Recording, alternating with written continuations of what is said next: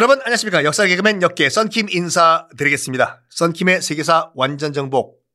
아 그리고 또 여러분들의 성원에 의해서 순위가 쭉쭉 오르고 있는 썬킴의 거침없는 세계사 순위에 오르는 순간 등심 한우로 쏘겠습니다. 네. 지난 시간에 팔레스타인이 도박을 올인을 잘못했다. 올인을 잘못했다. 왜냐면 자기들을 해방시켜준다고 했던 사담 후세인에게 올인했잖아요. 물론 이해는 해요. 왜냐하면 자기들 해방시켜준다고 하는데 당연히 사담 후세인 만세 했겠죠. 그렇게 믿었던 사담 후세인이 그냥 박살이 나버리는 거예요. 미국에 의해서. 어떤 결과가 기다리고 있었냐. 그 당시 이제 쿠웨이트에서도요. 걸프전 이전에 쿠웨이트에도 팔레스타인 난민 40만 명 정도가 피난 와서 살고 있었거든요. 이 자들을 어떻게 하겠냐. 일단 쿠웨이트는 해방됐어요, 지금.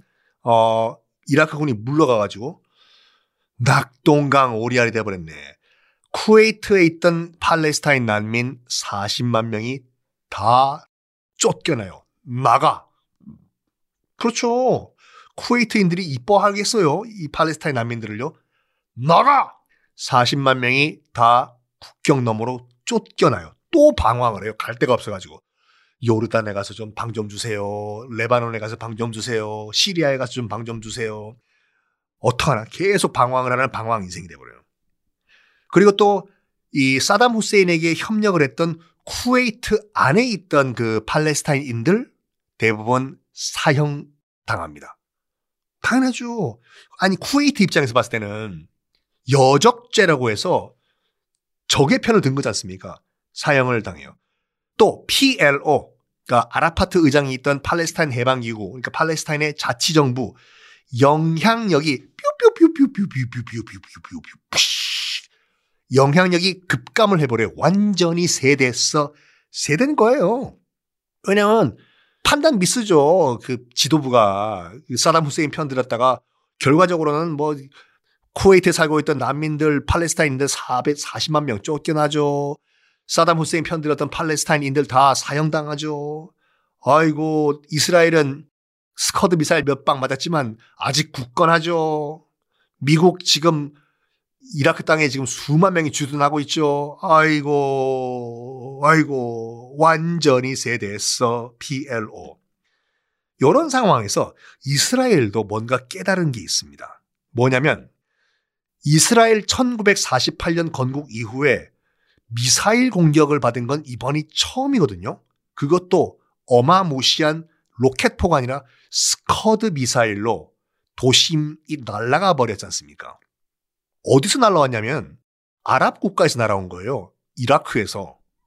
그래서 아랍 국가에서 물론 우리 우리가 핵 무장 국가지만 아랍 국가에서 쏘는 엄청난 초대형 스커드 미사일이 예루살렘 도심 한복판에 꽂힐 수가 있네.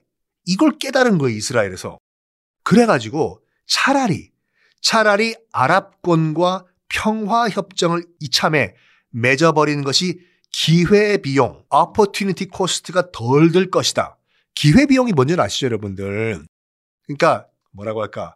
큰 거를 위해서 작은 거를 포기하는 게 기회비용이거든요.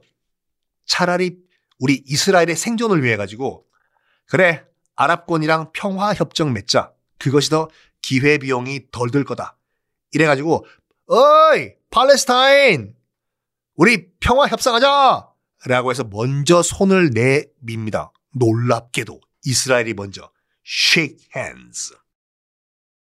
팔레스타인은 뭐 어떻게 했을까요? 지금 굉장히 세대인 상황이잖아요. 1988년도에 먼저 독립국가 선언을 먼저 해버린 상태예요. 근데 독립국가는 불가능한 상황이었는데 겸언쩍죠. 글쩍글쩍글쩍글쩍.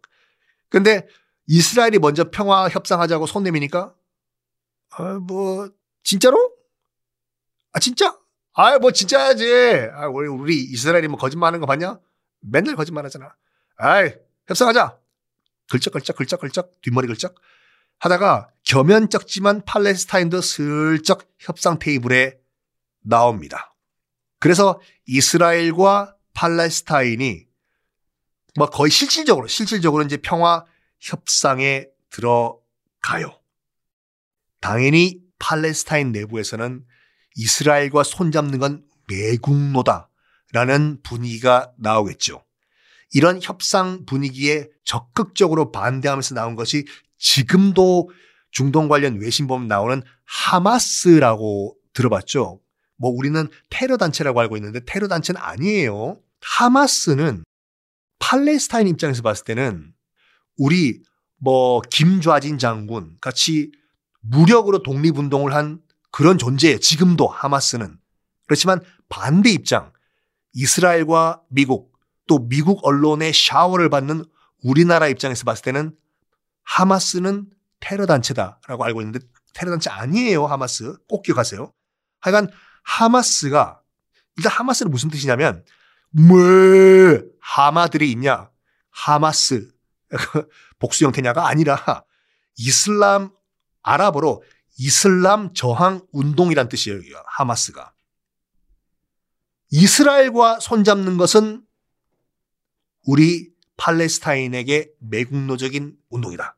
그래서 이스라엘과 협상은 없다라고 주장하는 하마스라는 단체가 생겨납니다. 이스라엘과 그 어떤 평화의 협상도 없다라는 강경파죠. 이런 가운데 계속 이제 그 이스라엘과 팔레스타인 자치정부 간의 협상은 계속 진행되고 있어요. 우리 대충 그냥 좋은 게 좋은 거, 누이 좋은 거, 매부 좋고, 어? 협상합시다. 계속 협상을 하다가 드디어 정말로 협상에 성공을 해요. 1993년 9월 13일 노르웨이 수도 오슬로에서 정말 천천히 간다. 오, 슬로우가 아니라 노르웨이 수도가 오슬로죠. 오슬로에서 이스라엘의 라빈 총리 그리고 팔레스타인 해방기구 PLO의 아라파트 의장이 드디어 역사적인 오슬로 선언에 서명을 해요. 서명을 한 다음에 어디서 이거를 서명했다라고 선언을 하냐면 참 남이 차려놓은 밥그릇 위에 젓가락 올려놓는 거 참 미국이 좋아해요. 미국 백악관에서 빌 클린턴 당시 대통령이랑 백악관에서 선언을 해버려요. 자기도 끼고 싶었던 거지. 솔직히 미국은 이 협상에 관여한 게 거의 없어요. 그렇지만 미국 백악관에 와서 선언을 하면 더욱더 상징적이지 않냐라고 해서 라빈 이스라엘 총리와 팔레스타인 아라파트 의장을 백악관에 초대해가지고 백악관에서 선언을 하게 만들어요. 그렇지만 이게 백악관 선언이냐? 아니요. 오슬로 선언이에요, 이게요. 그래서 많은 분들이 헷갈려요. 아니, 오슬로 선언인데 왜 선언을 백악관에서 했냐? 이게 그것 때문에 그렇다니까요. 모든 협상은 8개월 동안 이스라엘과 팔레스타인이 노르웨이 오슬로에서 비밀 협상을 했어요. 왜 노르웨이냐? 몰래 하려고. 협상도 비밀 협상도 오슬로에 있는 무슨 한 무슨 대학 연구소 지하실에서 했거든요. 언론 피하려고 진짜 몰래 협상을 하려고. 그래서 저기 북극에 가까운 노르웨이 오슬로에 있는 한 대학 연구소 지하실에서 서로 8개월 동안 딜을 한 거예요. 그래서 합의를 했어. 그거를 빌 클린턴이 아이 너희들 백악관에서 그거 선언하지 그래. 어? 있어 보이잖아. 우리가 딱 공인. 그래서 선언을 백악관에서 한 거예요. 미국은 개입한 게 없고. 그래서 1993년 오슬로 평화 선언을 빌 클린턴 대통령이 보고 있던 백악관에서 선언한 거예요. 그 이유에 간단하게요. 자, 여러분들. 이 오슬로 선언. 과연 진정한 평화를 가져왔을까? 다음 시간에 선언의 뒷이야기 공개하겠습니다.